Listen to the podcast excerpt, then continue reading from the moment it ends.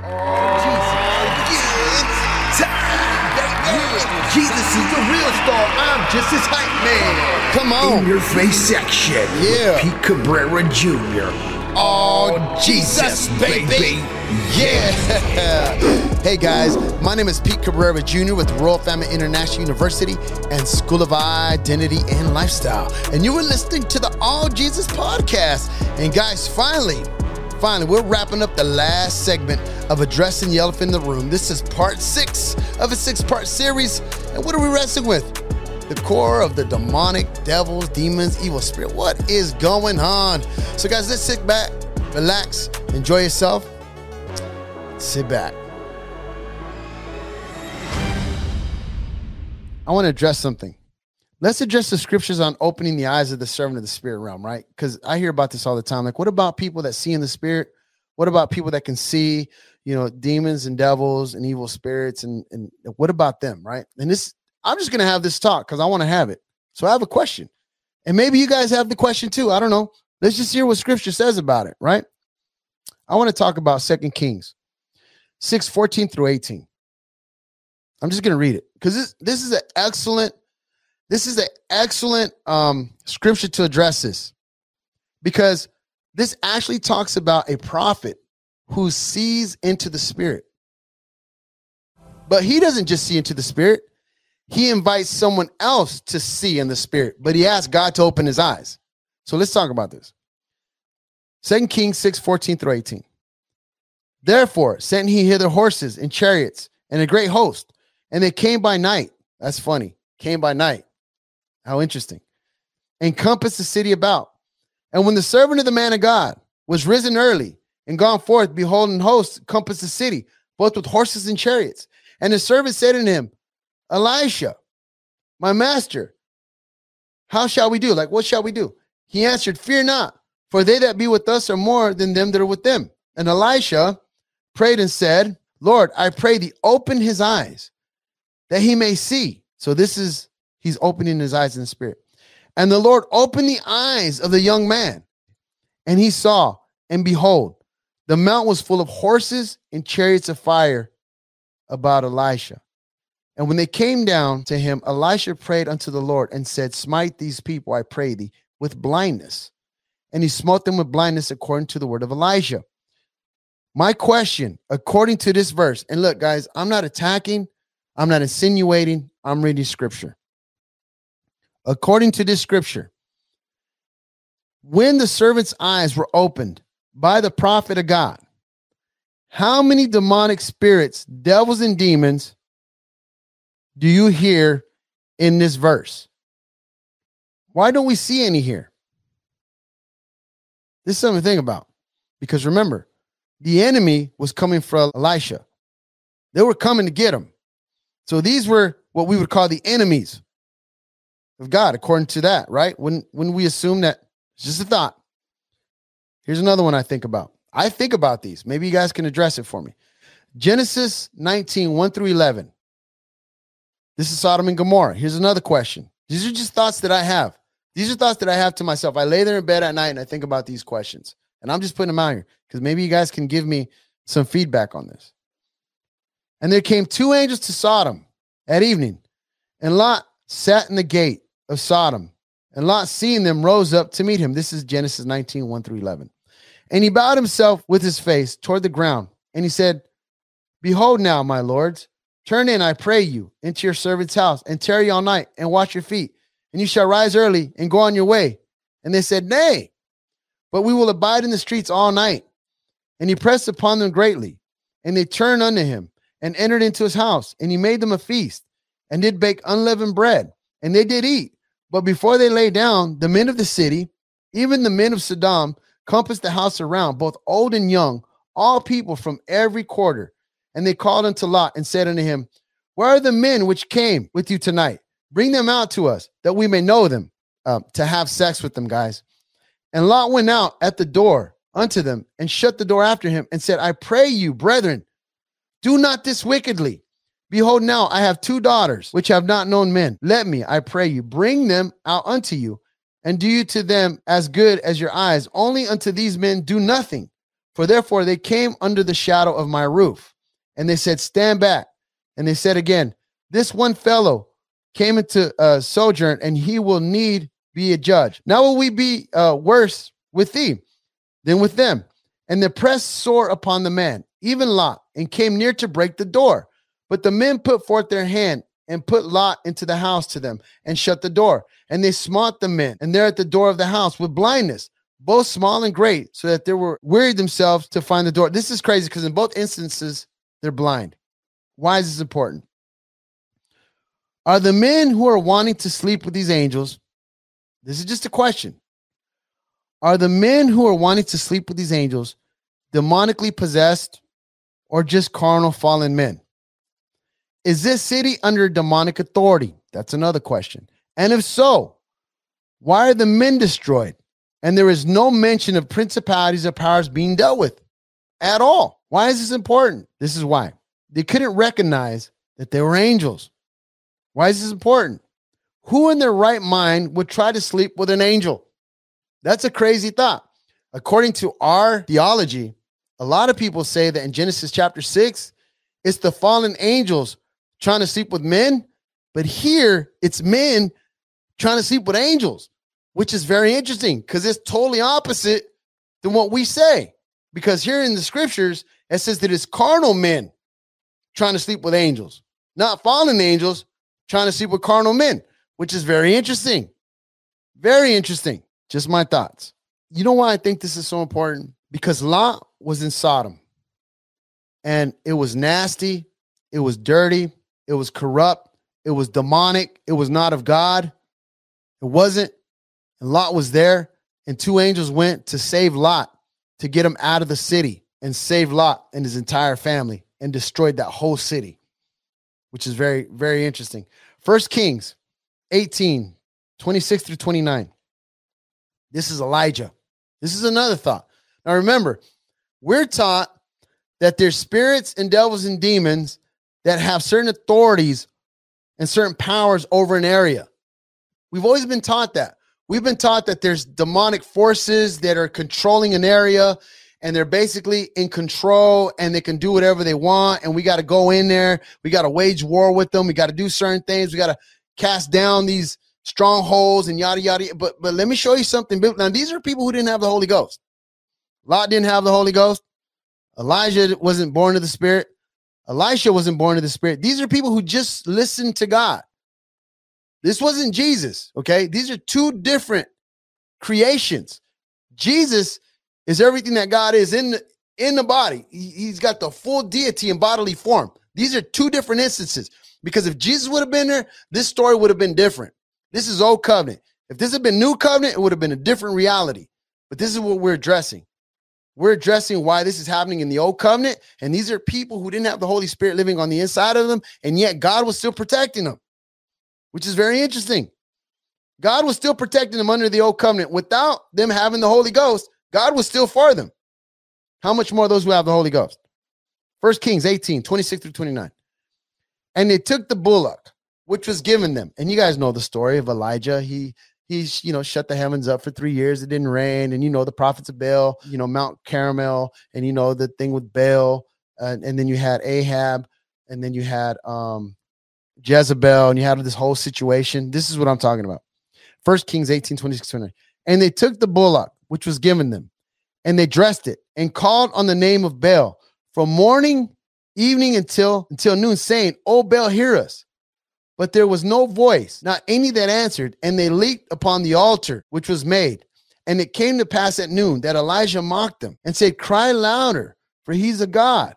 Either he's taken off or he's pursuing, or he's on a journey, or pre-adventured, he sleepeth and must be awakened. And they cried louder and cut themselves in the manner with their knives and lances till the blood gushed out upon them. And it came to pass when midday was past, and they prophesied unto the time of the offering of the evening sacrifice, that there was neither voice nor any answer, nor any that regarded.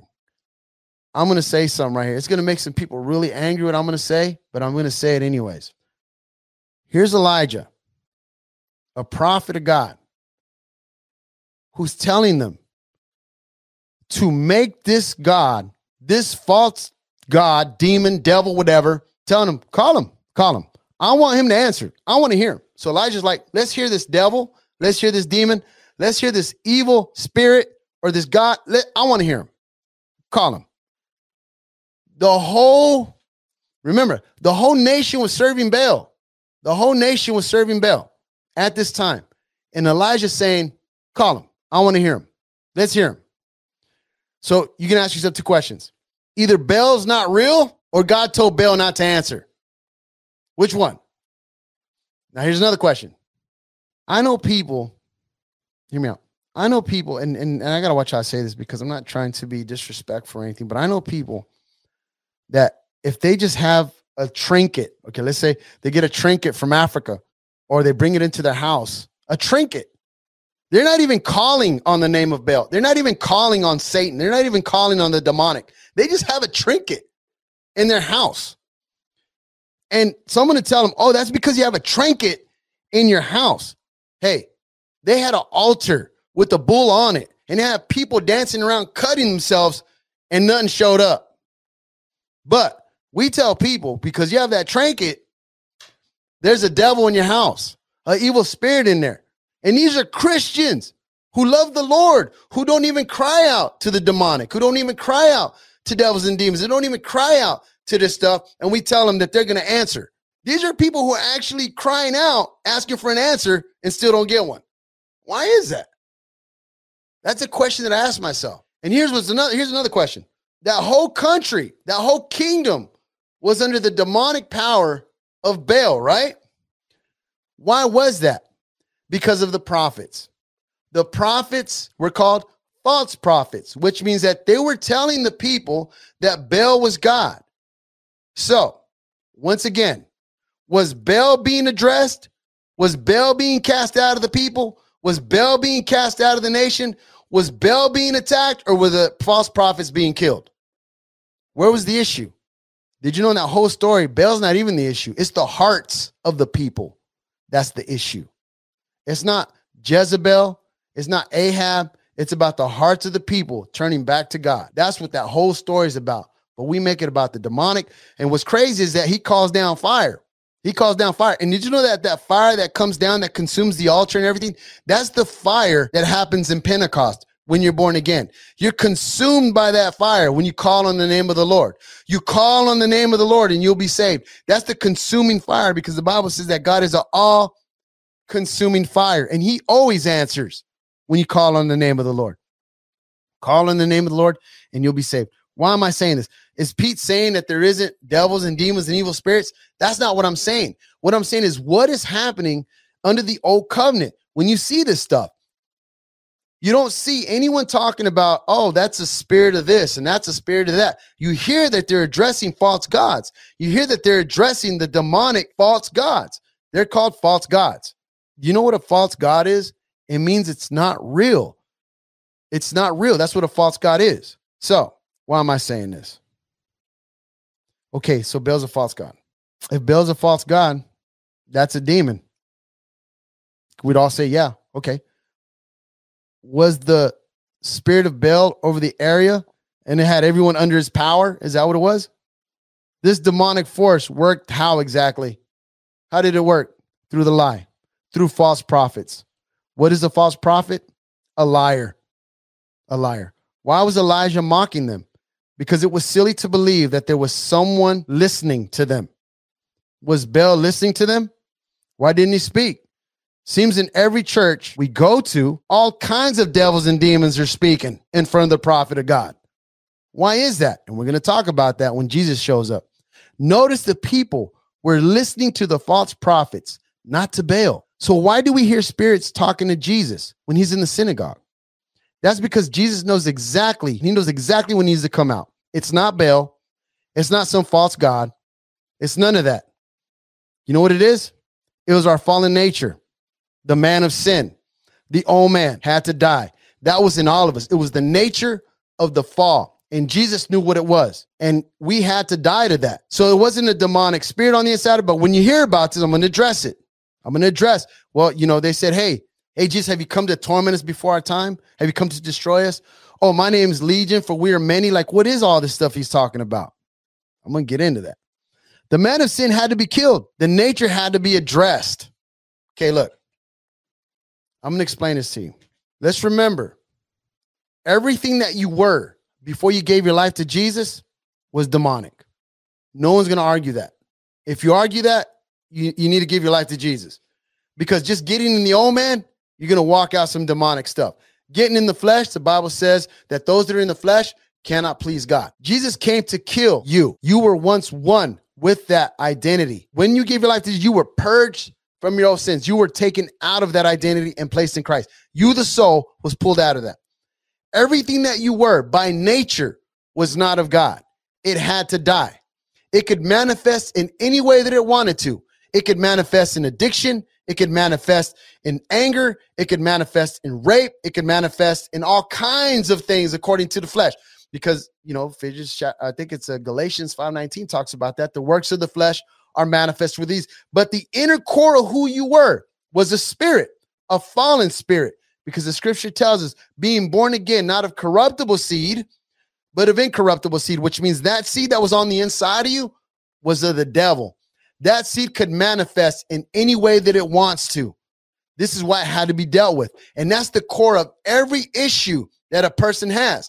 When Jesus was walking around and people were blind and sick and had these things, and he was casting spirits out of them because that's the nature and the identity of what is on the inside of them. Now, remember, and, and this is what a lot of people struggle with right here. When Jesus was walking around in Matthew, Mark, and Luke, he couldn't kill everybody. What I mean by that is this I know you're like, what do you mean kill everybody? People could not die in Christ until the cross, which means this it wasn't a finished work until he said, It is finished. Before then, he walked around casting out devils and demons, but the core of who they were was still inside of them, which means that the devil still had legal right to them. This is why he said, Go and sin no more. Because the core of the fallen nature was still in a man. This could not be taken out of a man. This could not die until you gave your life to Jesus. Because this is why Romans chapter 6 is so vital. Because when we give our lives to Jesus, everything that we were dies because that was our identity. So when Jesus was walking around, he knows what he's dealing with, but he can't cast out who they are fully because it has to die. No one argue that because it talks about that in uh, John chapter 7, verse 39. This is what Jesus spoke about the Holy Spirit that was not yet given because he was not yet glorified, which means that everybody that Jesus ministered to was not saved. Saved from what? From sin, from the old man, from the spirit of this world, from everything that the father of lies had inside of a person, still had legal right to them. It wasn't until the born again experience that you were totally set free from that. And this is what blows my mind. Because as a Christian, when we give our lives to Jesus, we're dead to all of that. We were set free from all of that. We became a new creation. The scriptures even tell us that we are the body of Christ, that Christ is in us, the hope of glory, that we also have the mind of Christ, that these are also members of righteousness, which means that everything that we are is now in Christ. So the key here is to not walk out Christianity with a carnal mindset. The key is not to walk out all of this in the old man, because according to scripture, that's what you're fighting with in Christ. Now, here's what you'll say. Then how do we know the difference between the old man and the evil spirit? Because the evil spirit's going to do exactly the same thing that the old man's going to do. The carnal mind's going to talk to you the same way that the evil spirit's going to talk to you. It's going to lie to you. It's going to cause you to fall. It's going to cause you to stumble. It's going to want you to walk, walk out the desires of the flesh. That's the exact same thing that we came out of. We came out of the flesh. We came out of carnality. We came out of the kingdom of darkness. We came out of all that. And what blows my mind is when I find Christians who accept this as truth that there's something on the inside of them. What if they've just accepted the lie as truth? Now, Hear me out. I'm just addressing this. Whether it's true or not, you be the judge. Can a Christian be demon possessed? Can a Christian be under demonic influence? Can a Christian? And the answer is yes. Because if a Christian is deceived in a certain area, he's going to be handed over to that area. Like, for instance, let's say that I have the Holy Spirit, I pray in tongues, I know my word, I, I've been in ministry for a long time, I've been in this area, right? And I'm deceived in an area in my walk. Does that mean that I'm demon possessed in that area or that I'm allowing the enemy to use me in that area? Now, most people say, well, you need to be delivered from that. Okay, so then the question would be, how do you get delivered from that? How do you get delivered from that issue in your life? Well, a lot of us don't want to do the work. A lot of us want to find someone to lay hands on us and kind of get it off of us. But once again, if your mindset is thinking that way and your language talks that way and your habits are that way and you haven't renewed your mind and you haven't learned Christ and you don't know your word and you don't know what to stand on and you don't know what God said, we have some major issues because you're going to go in circles your entire Christian walk and you're going to feel like you're defeated. You're going to feel, and once again, you're listening to the lie. Once again, you're listening to the carnal mind. You're listening to it. And scripture talks about this. Guys, when you go into Genesis, when you go into Genesis chapter 2 and 3, we talk about this a lot in the school. God says that the day that you eat from the tree of the knowledge of good and evil, you will surely die. And the question is, how did they die? And scriptures confirm to be carnally minded is death. So we know that Adam and Eve fell and they became carnally minded, according to scripture, is death. So they died by being carnally minded, which means that they were now thinking according to the flesh. They were not thinking according to the man, according to the earth man. They started thinking this way, seeing this way, believing this way. And we know this because God tells Adam, Hey, Adam, where are you? And he says, Oh, I heard your voice. I was naked and I hid myself because I was afraid. And God said, Adam, did you eat from the tree of the knowledge that I've commanded you not to eat from? Because what happens when he ate from the tree of the knowledge of good and evil, he was afraid because he was naked. He wasn't even afraid because he ate from the tree of the knowledge of good and evil. If you read the scripture, it doesn't say that. He was afraid because he was naked. That's what scared him. He wasn't scared because he went against God's word. He wasn't scared because he ate from the tree of the knowledge of good and evil. He was scared because he was naked. He realized he was naked and it scared him. This is interesting. This is very interesting because God tells him, Who told you you were naked? Who told you that? Who told you you were naked? Who? Who? Man, when you come to the school, I address this. The who right there, the who in that verse is not you. Because the Bible says he knew he was naked. Adam knew he was naked. But God said, Who told you that? But what knew was not him. That was when flesh, right there, that's when flesh came alive because he knew he was naked and he was afraid. And now he was speaking out of flesh, out of carnality. And that's not who he was. He wasn't a flesh being. He became carnal, he became worldly. And because of that, he was fallen. Now, this is the reason Jesus came. Jesus came so we could be right back standing with God through Christ by getting out of the flesh and getting into the spirit and not allowing that reality to speak for us, not allowing that reality to motivate us or animate us in any way. Romans chapter 8 confirms that, that you are not in the flesh, but in the spirit, if the spirit of Christ lives in you, which confirms that when you're in the spirit, you don't see anybody according to the flesh anymore, which is very interesting because I always wondered when Jesus said, you know, forgive them for they know not what they do. How could he forgive them? Because he doesn't see him according to the flesh anymore. And it's the flesh that sins. The flesh sins, the spirit does not. That's why when we see other Christians, we don't see them according to the flesh, which means basically we can't judge them for what they've done. Now, we hold them accountable for what they've done, but we don't judge them according to what they've done because we say, that's not you. That's flesh. That's carnality. That's the omen. You shouldn't do that. You should be more like Christ. You should walk out who he is. You should walk out the fruit of the spirit. You should walk out who he says we are. That is not you. That is not you. That is not your identity. Your identity is not the flesh. Your identity is who you are in Christ. Now, when Jesus is walking around, everybody's in the flesh. Everybody's carnal. Everybody. They're a slave to it. They're a debtor to it. And Jesus had to set them free from sin and death, which means he had to set them free from flesh, set them free from the carnal mind, set them free from the demonic, set them free from that entire kingdom of darkness. And the only way to get you out of that is by killing you. By killing you. You had to die because remember, you were a part of it and you had to enter his kingdom. And the only way to enter is through death because the scriptures tell us that flesh and blood should not inherit the kingdom of God. Why does it say flesh and blood will not inherit the kingdom of God? Because you're in the kingdom now and you don't come in through flesh and blood, you come in through the spirit because flesh and blood is what you were before you came to Christ. You were carnal and you got your life from the blood and now you get it through the spirit. That's a whole nother conversation. So when Jesus is walking around, I see it like this Jesus is the blueprint. He's walking around, right? He's the second Adam. He's walking around. He has a spirit of God living on the inside of him. He's one with the spirit. If you see me, you've seen the Father. He's walking around. It's his kingdom. He came to bring the kingdom, right? And he said, The kingdom of God is within you. He's looking around and he sees someone bent over over there. And he looks at him.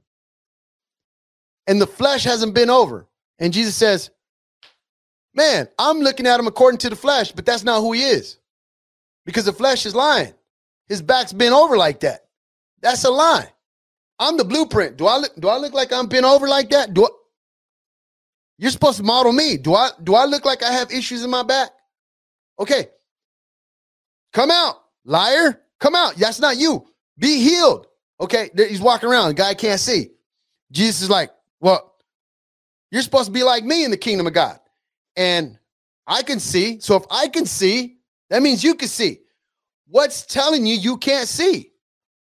Blind man, what's telling you you can't see? Oh, your eyes are telling you you can't see. The flesh is telling you you can't see. Oh, okay. But wait a minute. In the kingdom of God, we don't live in the flesh. So we don't get our identity from what your flesh is saying. We get your identity from what I say. And if I can see, you can see because this is the kingdom of God. And as I am, so are you in this world. This is why Jesus' bones weren't broken. Because if you break a bone, it could be healed. Why? Because his bones weren't broken. And if his bones weren't broken, your bone can be healed. And so then you have people who are doing all kinds of things like, wait, wait, wait a minute. That stuff has power over you. And I'm going to show you. And this is what's crazy. Jesus is like, look, I have power over all that. I have power over every devil, over every demon, over every evil spirit, over sickness, over disease, because what's inside of me is the master. It masters it all. It masters it all. It masters sickness, it masters disease, it torments devils, it destroys demons, according to scripture. He's all consuming fire. He pertain everything in him pertains to life and godliness. That's all on the inside of him. And what's amazing is that he learned to submit the flesh to what he carried. This is why it says that he learned through suffering. He learned obedience through suffering. What was it that he was learning? He was learning to conquer the vessel that was carrying life to everyone. He learned to conquer his mind. He learned to conquer his tongue. He learned to conquer his eyes. He walked around in a vessel giving who he was because he is life. He is healing. He is the resurrection. He is that. And the body was submitted to him. We know this because in Matthew chapter 4, he went into the desert for 40 days. And what did he do? He fasted for 40 days. Why for 40 days? Because he was bringing his body under submission. He was being tempted at all point in these 40 days, which means that he was filled with power when he came out. Because when you were weak, he's strong. When who's weak? When the body's weak, he's strong because you're a spirit being. So Jesus walks out of there full of power. He didn't use any of it. He just used the word of God. And here's what's crazy when Jesus is walking around healing people, he knows exactly what he's dealing with. He's dealing with what he came to destroy in every person. Every person has the spirit of error on the inside of him. And Jesus came to destroy that in every person. The problem is we don't tell people that Jesus is destroying it. We tell people he's casting it out of them according to the old covenant, according to the Old Testament. It could come back with seven spirits worse than before. That's not what happens now. Now it dies. Colossians 3 3. You're dead, and your life is hidden with God in Christ. What's dead? The old man's dead. The spirit of error is gone. It's gone. He's no more. Okay, so then what are we battling out here? What are we battling out here? That's a crazy thought. What are you battling? What are you fighting? What are you wrestling with? And scriptures tell us count it all joy. Count it all joy. Don't think it's strange, Peter says. Don't think it's strange when you have all these trials. Don't think it's strange. It's not strange. This is just what happens. But here's what happens. We see things through a darkened eye. The, the, the, the Ian Raha, right? The Ian Tova is the lightened eye. The Ian Raha is the darkened eye. And Jesus said, if your eye is light, your whole body's light. But if your eye is dark, how great is that darkness? This is Ian Raha in Ian Tova. which means that you're seeing things from the wrong lens. You're seeing things from a darkened perspective. You're seeing things from a demonic, carnal perspective. And because of that, everything you see is through the wrong lens. What if what you're dealing with isn't even what you think you're dealing with? Think about it. You know, I, I had a question asked, I think it was in the last class. We we're talking about this. God answers prayers. He answers prayers. He answers issues real issues, not made up ones. Because a lot of us worry and we start praying out of worry, and those things ain't even real. We make them real. And then we ask God to solve an issue that's not even an issue in the eyes of God. God is like, What you talking about? That's not even an issue. You worried about that? Then I tell you that not worry about tomorrow, that tomorrow will take care of itself. Here you're talking about a month later and you worried about it? What you worried about? Oh, well, you know, I was on my way to work and the enemy gave me a flat tire. How do we not know you just got a flat tire? Well, you don't understand, man. Those people don't like me, and the devil's working inside of them. Yeah, those are people in the flesh. You're right. They're acting like devils. You're right. No, they're attacking me. Well, you know, when you're in the flesh, it attacks everybody. According to Genesis chapter 3, verse 15, 16, and 17, we know that the serpent eats dust and we devour ourselves when we get into the flesh. And that's something that we shouldn't do. So, once again, I ask these questions. I ask them as a Christian, are you fighting? And I, I want you to ask yourself, like, be honest with yourself if you were like when you get off of this, I want you to go talk to God and, and just say, you know, what I'm fighting with, what I'm fighting with. Is it because I'm in the wrong mindset and I'm trying to handle it in the flesh? Because what would happen when you count it all joy? What would happen when you get in Christ? What would happen if all this was in like what would happen? Like think about it. Let's say that you were in Christ and you saw things from his lens. How many people did Jesus run from? Was was he like chewing his nails because it was like a demonic attack on him? Think about it. Was he running around like think about it. Read your scriptures. He knew his enemy and he knew it couldn't do nothing to him. He knew it. You know why? Because once again, scripture confirms that they're created by him and for him. And that he's seated on the right hand of God, making principalities and powers subject unto him. And if they're subject unto him, they're subject unto us. The problem is that we're we're telling people that they can have certain things, and we shouldn't be doing that. We should be saying, look, if Jesus can't have it, you can't have it. Let this mind be in you that's also in Christ. If Jesus can't have it, you can't have it. And Jesus says what you can have and what you can't have. Nobody can tell you what you can have and what you can't have. Now, if you believe it, if you believe you can have that, then you can have it. So I guess the wisest thing to do is just stand confirmed, stand on the word of God, and believe that, hey, Christ is who he says he is in me. I'm good. I'm healthy. I'm strong. Now, hear me out. If you have sickness and disease in your body right now, that's a physical truth. But remember, a spiritual truth is who you are in Christ. And the Bible says that the word became flesh, which means that Jesus has to become truth for you in that area. It doesn't mean you're not sick physically. What that means is that the Christ in you has to manifest in that area. And the only way it's going to manifest is if you believe it to be true in that area. Like I say, like I say, you have to be the place where the impossible meets God. And the only way that things can be possible is if you believe them to be possible in Christ. If you don't believe they're possible in Christ, they won't be possible. They won't. So we must confirm that it is possible that we be healed. It is possible that we can be free. It is possible that we can be free from all the attacks of the enemy physically, but mentally, we have to wrestle with who Christ is for us in that situation. And so, really, what you're doing is this in the middle of any attack, I don't care if it's physical, spiritual, doesn't matter what it is. This is win win right here. In that situation, you say this Okay, Jesus, who are you for me right now in the midst of this attack? That's the answer. And if that's who he is for you, what you worried about? If that's who he is for you, why are you scared? because you believe once again that you can be touched. You believe once again that you can get sick. You believe once again that you can be killed and attacked. all these things. Now, hear me out. In the spirit, you will never die. In the spirit, you'll never be attacked. In the spirit, these things can't happen to you.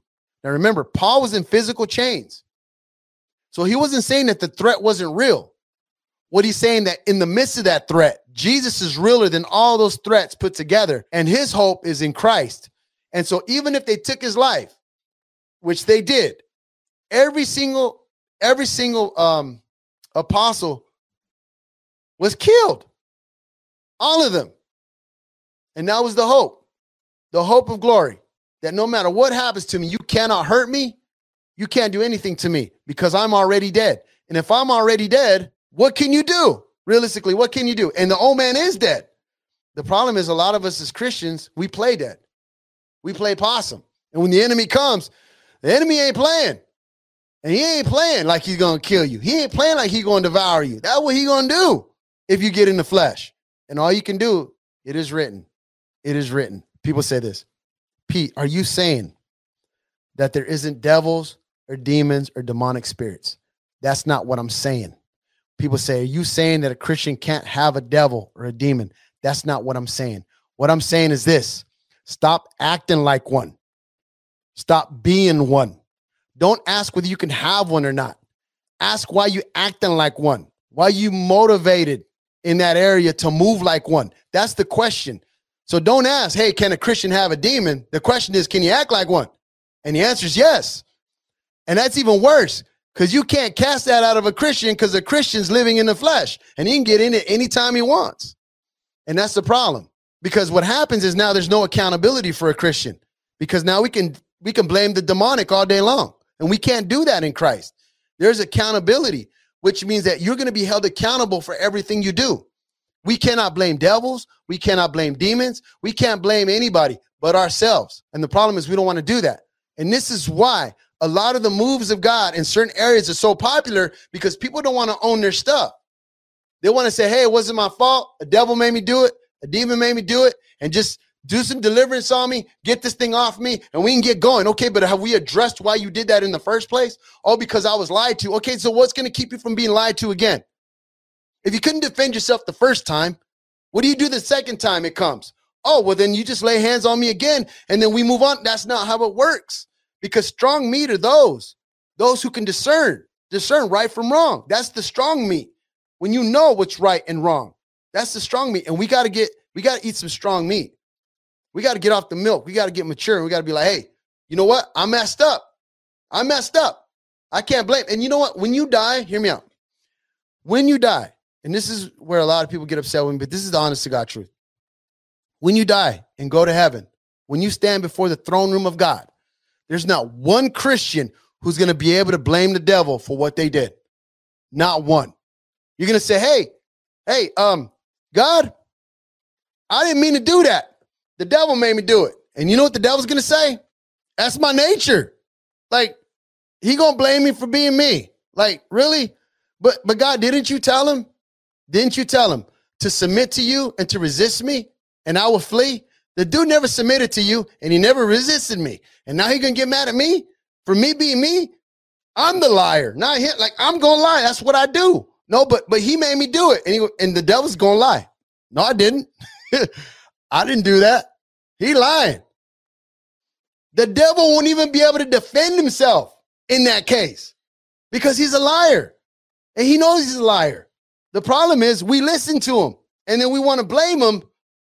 It's like the story of the frog and the scorpion, right? The story. There's a scorpion. He's seen a frog by a river and he tells the frog, Hey, frog, can you take me to the other side of the river? And the frog says, I would, but you're going to sting me. You're going to sting me. And the scorpion says, Why would I sting you? Like, I need your help. I'm not going to sting you. Just, just, I won't sting you. I won't sting you. Frog, I promise, I won't sting you. Just take me to the other side of the river. And the frog's like, Well, I don't know, man. Like, I don't know. And, and, and Scorpion's like, Come on, man. Really? I told you I'm not going to sting you. And the frog takes him across the river, and the scorpion stings him. And the frog says, Oh, man, dude, you stung me, man. And the scorpion says, Dude, it's my nature.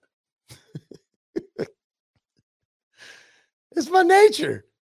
Like, come on, man. Like, you know I'm going to sting you. You know I'm going to sting. Hey, you know he gonna bite you. You know he gonna sting you. You know he gonna use you. You know he gonna manipulate you. You know he gonna drag you through the mud. You know he gonna make you look crazy. You know that, and guess what? We still listen to him. That's crazy to me. That's crazy. And all of us can fall subject to that. The thing is, we got to be wise. We got to get around some people, man. We got to get around some people to hold us accountable. And that's the problem with Christianity nowadays. Hear me out. I think that here's the problem the problem is There's no accountability as long as we could blame a devil or a demon for everything that you do because you're not going to grow. You can't. Because if it's somebody else making you do it, then you're not even functioning in self control. You're saying, I have no control. I'm not using any of the fruit of the Spirit. Even though one of the fruit of the Spirit is long suffering, I don't want to suffer. I don't want to be patient. I don't want to use self control. Just lay hands on me. Get this thing off of me. I can't get flesh off of you. I can't get ignorance off of you. The Bible says, don't be ignorant to these things. I can't get that off of you. The only way is through the scriptures, through the word, and knowing how to defend ourselves.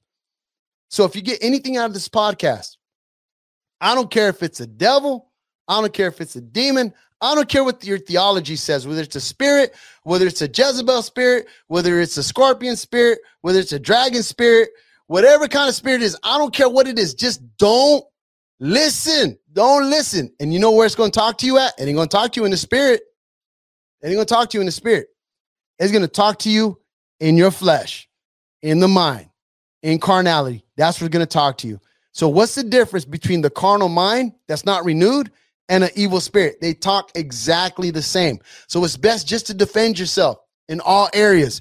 Look, I don't want to fight with you about what it is or what it could be. My thing is look, get out of the flesh, get out of carnality, get out of thinking earthly, get into the mind of Christ, and just defend yourself. Look, defend yourself here first, right here. Just protect yourself here. Because when the enemy, when the enemy within can do you no harm, you're good. And sometimes I think we become enemies of ourselves. Sometimes we become enemies and we end up fighting ourselves. It's the craziest thing. So once again, I know. And you know what? Guys get mad at me when I talk about this, but the reality is that we have to teach, we have to teach believers to be mature. And one thing that I don't want in Christ is a person filled with the Holy Ghost rolling around on the ground, making a mockery of what they carry. I can't stand when I see Christians making a mockery of the spirit they carry. I cannot stand that.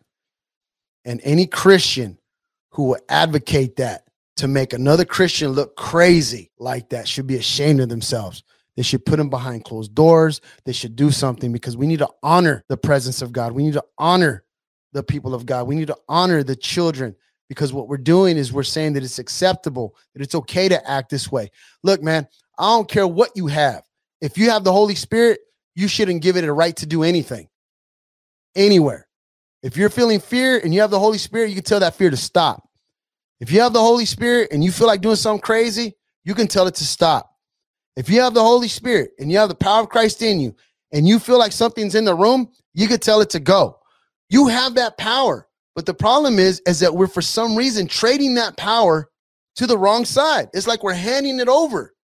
And I'm telling people, look, if the Christ is in you, he wouldn't put up with that. If the Christ is in you, he wouldn't put up with it. And if he's not going to put up with it, why are you putting up with it? And it could take you years to learn, but I'm going to tell you, this is the only answer that I see. I'm, I'm trying to find an answer to this thing.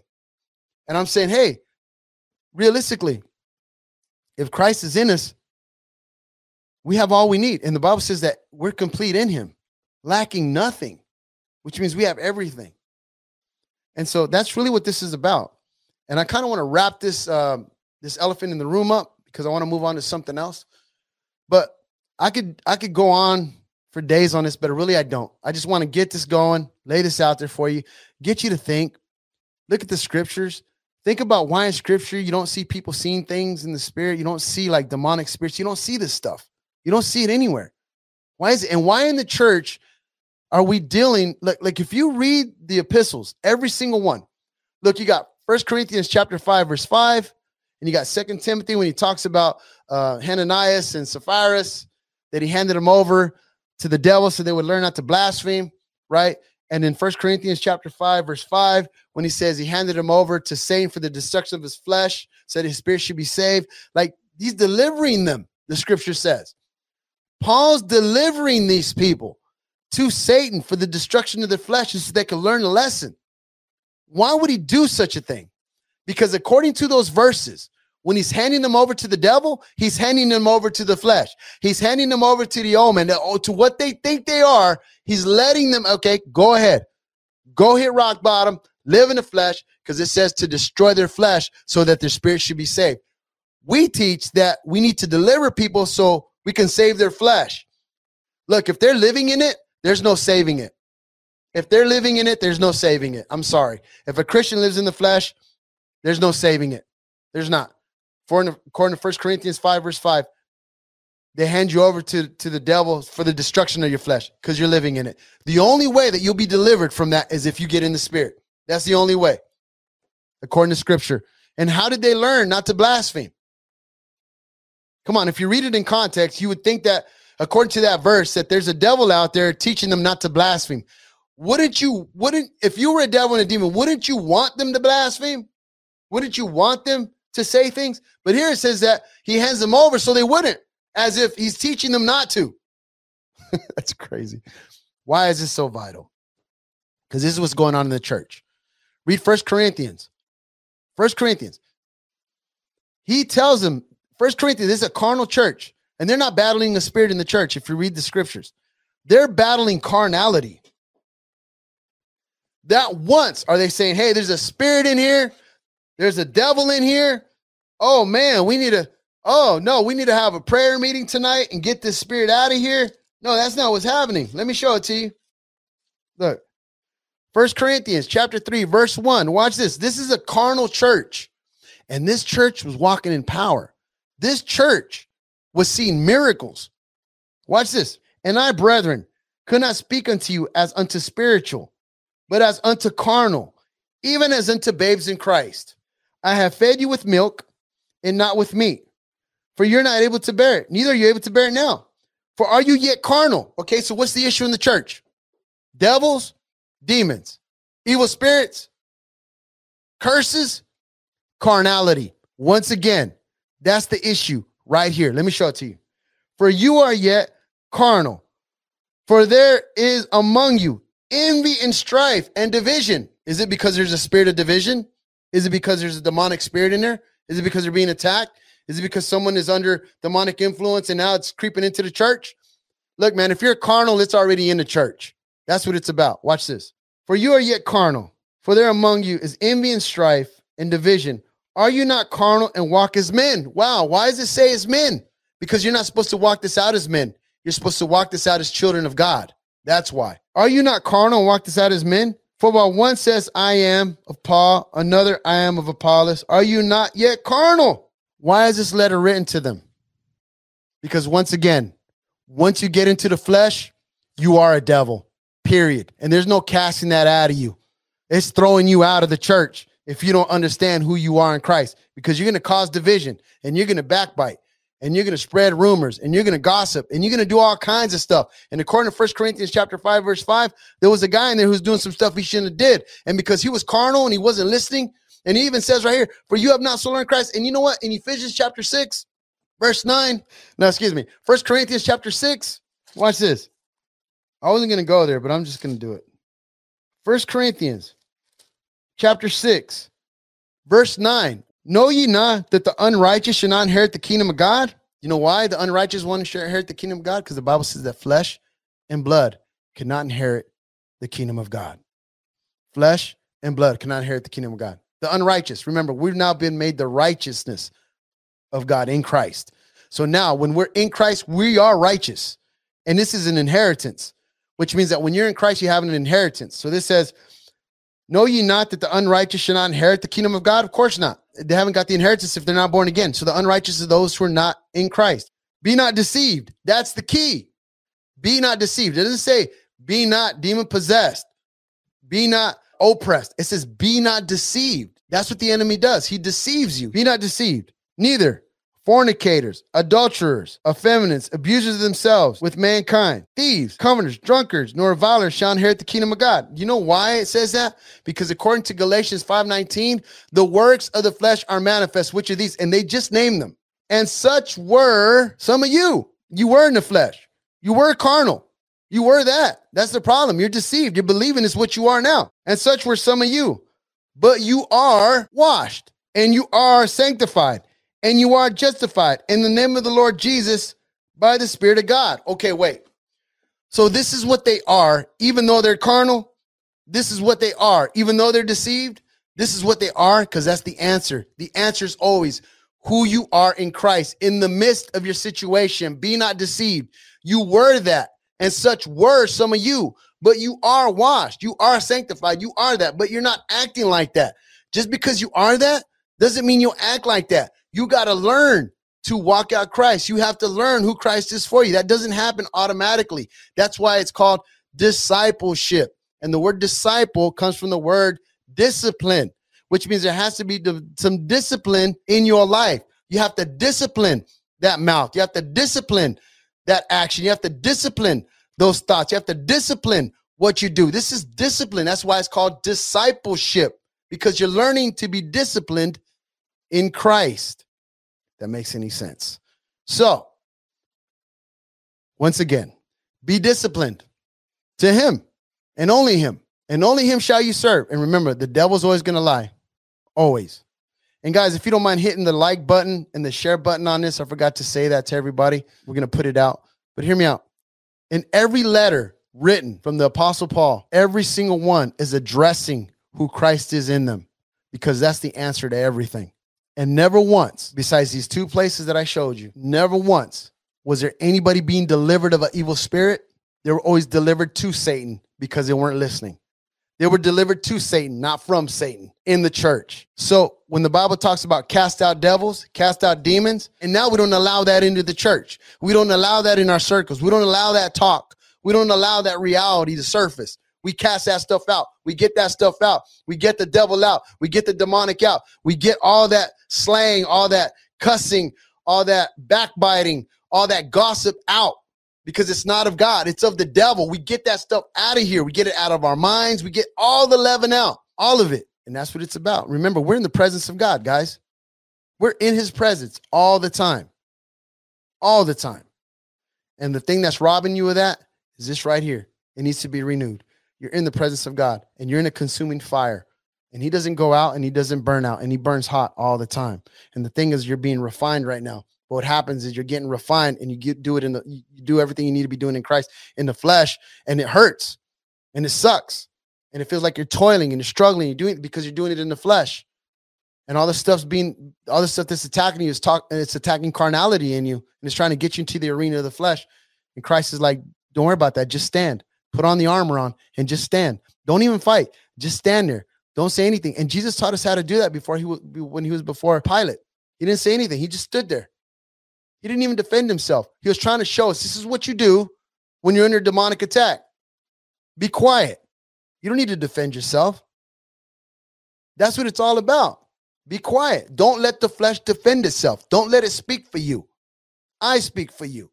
And that's what that's all about. And that's hard, even for me. I mean, just sitting here talking about that, it's hard because if you're married, yeah, that's not easy.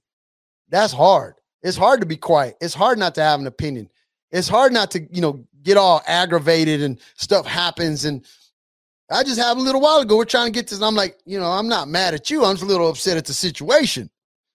How can you not? So once again, let's say, and I'm going to leave you with this, and I'm going to close out the elephant in the room with this. Let's say everything I said, part one, part two, part three. Let's say all of it is not true. Let's just say it's not true. It's all a lie let's say that I'm totally deceived in this area. Let's just say that I'm just deceived fully 110%. Let's just say I'm just totally far out there and it's not true. Okay. With that mindset, if you if you even if you even take 80% of what I said is truth, does Jesus get glorified? And the answer is yes. Do I take away any of God's glory or what Christ has done on the cross by this message. No, if anything, it enhances it. Does Holy Spirit get the glory in what I'm teaching? Does it rob the demonic of all its power and all of its authority if you believe what I'm saying? If you even hold on to half of it as truth, does it rob the demonic and the flesh and carnality and all that the devil has? Does it rob it of power? And you'll say yes. Does this, what I'm saying, does it interfere with your salvation in any way? Will it cause you to stumble in any way? If what I'm saying is it is it dividing you or is it making you more solid in Christ? Is it giving you weapons and tools to fight back? Is it helping you get past things that have you stuck? Ask yourself those questions. I'm just saying, if I'm lying to you, if it's doing all that as a lie, what would it do if it's the truth? And that's the filter that I put all the teachings through. It's called win win, which means that even if I'm wrong, you win. Even if I'm wrong, Jesus gets the glory. Even if I'm wrong, the enemy has no power. Even if I'm wrong, Holy Spirit can still use you. Even if I'm wrong, no foul done because your eyes are always on Jesus. It's not on the flesh, it's not on the demonic, it's not on carnality. And you're walking out everything that Christ said, and you go from glory to glory to glory. And now that the obstacles have been moved mentally, physically, and emotionally, all you can do is grow. And I always ask myself, if I sat down with Jesus, what would he be telling me? What would he be telling me in this area? And he would say, I'm in there. And that's what Paul said to, to God. He, he said, Hey, man, I prayed that you would remove this thorn in my flesh. I prayed three times. And God said, My, my grace is sufficient. And grace, according to Titus 2:11, I believe, it says that grace appeared unto all men, that the salvation that brought salvation, which means that grace is a person. So when Paul was asking for him to remove that thorn from his side, God was saying, My Jesus is sufficient. My Jesus is all you need. If you have that, you have everything you need. What you talking about? You want me to remove some stuff? You got Jesus. You got Jesus. And if you got Jesus, you're good because Jesus is all you need. And that's what it's all about. And Jesus is all you need. And so, guys, I don't want this to turn into can a Christian be demon possessed or can a Christian have an evil spirit? The question is, can a Christian act like one? And can a Christian submit to the enemy and the lies? And the answer is yes. So the answer is how do you defend against it? And that's what this whole series is about. How do you defend against a foe you cannot see? How do you defend against carnality? How do you defend against the devil? How do you defend against evil spirits and demons and devils? And this is the only way that I've seen that you can defend as a person in Christ as you in Christ. And we all need to come to this understanding. We need to come to this understanding, all of us, that when we're in Christ, we're good. I'm not speaking for everybody else. I'm not speaking for other people who are dealing with demonic and things like this because they don't know who they are in Christ and they're still toiling with that. And they're going to need help. And if they want you to lay hands on them and cast devils and demons out of them, you do it. You lay hands on them and you command in the name of Jesus for that to go. And you tell them go. You tell them be healed. You tell them whatever it is that you feel you need to tell them in Christ. Anything that you you tell them in Christ, you tell them you confirm it in Christ that hey, you got to come out. Hey, you got to be healed. Hey, you keep confirming that. And then when you're done, here's what you say. Now I'm going to lay hands on you and I'm going to confirm in the name of Jesus that no spirit, devil, or demon will ever enter that sanctuary, that will never enter into that temple ever. And I confirm that in the name of Jesus. It'll lie to you. It'll say it can get in there. It'll tell you it's in there. It'll tell you that, but you resist the devil. You submit yourself to God, you resist the devil, and he'll flee. And that's the answer. Nothing can penetrate that armor. That's Christ. There's no chink in that armor. His name is Jesus. Now remember, he can lie to you, he can deceive you. And if you fall for that, you're done. So the question is, how can we defend against that? And that's always in his truth. And you stand, and you stand, and you stand. Nope. Get stubborn. Nope. Nope. Because that's what happened with Job. The enemy wants you to curse God and die. That's what he wants. He wants you to call God a liar. But we don't call God a liar because the Bible says every man's a liar.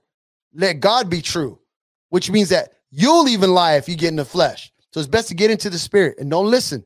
And no, it's a lie. You're lying. Devil says, I'm in you. You're a liar. You're going to die. You're a liar. You're going to get sickness. You're a liar. And you know what? He'll use people who are in the flesh. You're going to, you know, you're a liar too. Every man's a liar. Let God be true. So what's the word say about that? What's the word say about that?